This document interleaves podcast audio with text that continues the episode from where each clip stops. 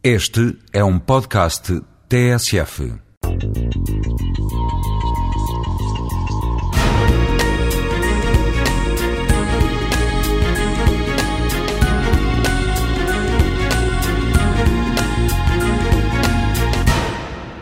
Nos últimos tempos, as sociedades de capital de risco, embora mantenham do ponto de vista jurídico ou formal aquela designação, optam muitas vezes pela utilização de diversas expressões, sendo as mais frequentes private equity, venture capital, entre outras, por razões que julgamos compreender.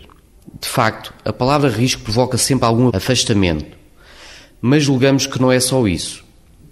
De facto, as sociedades de capital de risco ganharam, sobretudo nas décadas de 80 e 90, alguma reputação negativa pela acumulação de participações de elevado risco em diversas empresas. Para aquele setor, eram frequentemente transferidas participações empresariais, muitas vezes oriundas da atividade bancária, como se de um hospital de empresas em dificuldades se tratasse.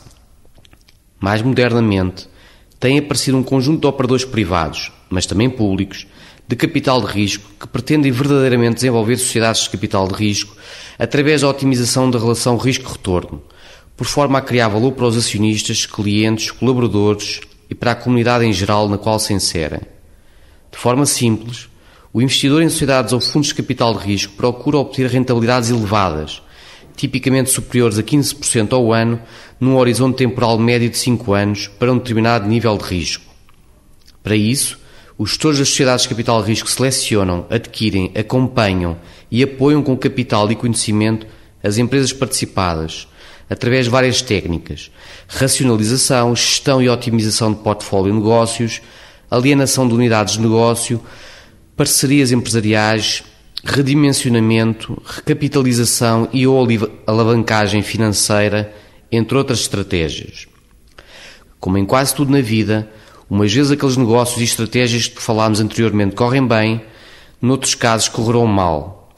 Do que temos a certeza é que, com alguns erros seguramente cometidos pelo setor no passado, possa aquele setor desenvolver-se de forma harmoniosa no apoio à ciência e tecnologia, à inovação e ao empreendedorismo, a bem da nação e do cidadão.